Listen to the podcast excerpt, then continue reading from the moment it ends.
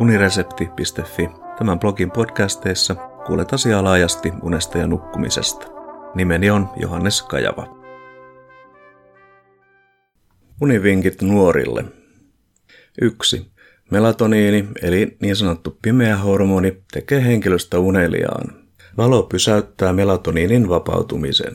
Tilan, jossa oleskelee, on siis oltava hämärä tai pimeä, jotta uneliaisuus alkaa lisääntyä.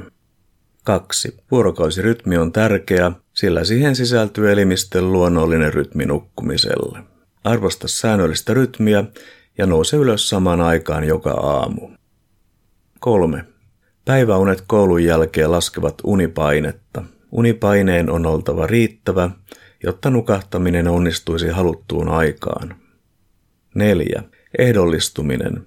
Käytä sänkyä vain nukkumiseen. 5. Älä vie murheita sänkyyn, sillä huolet ja jännittyneisyys pitävät hereillä. 6. Jos et saa unta, nouse sängystä ja ala lukea mielellään taskulampun valossa. Katso kohta yksi. 7.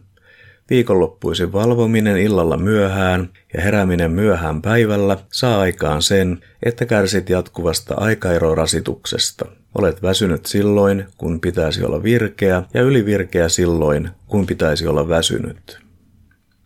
Edellä mainitut kohdat perustuvat Alison Harveyn konferenssiesitelmään. Tarkemmat viitteet löydät mm, podcastin tekstiversiosta.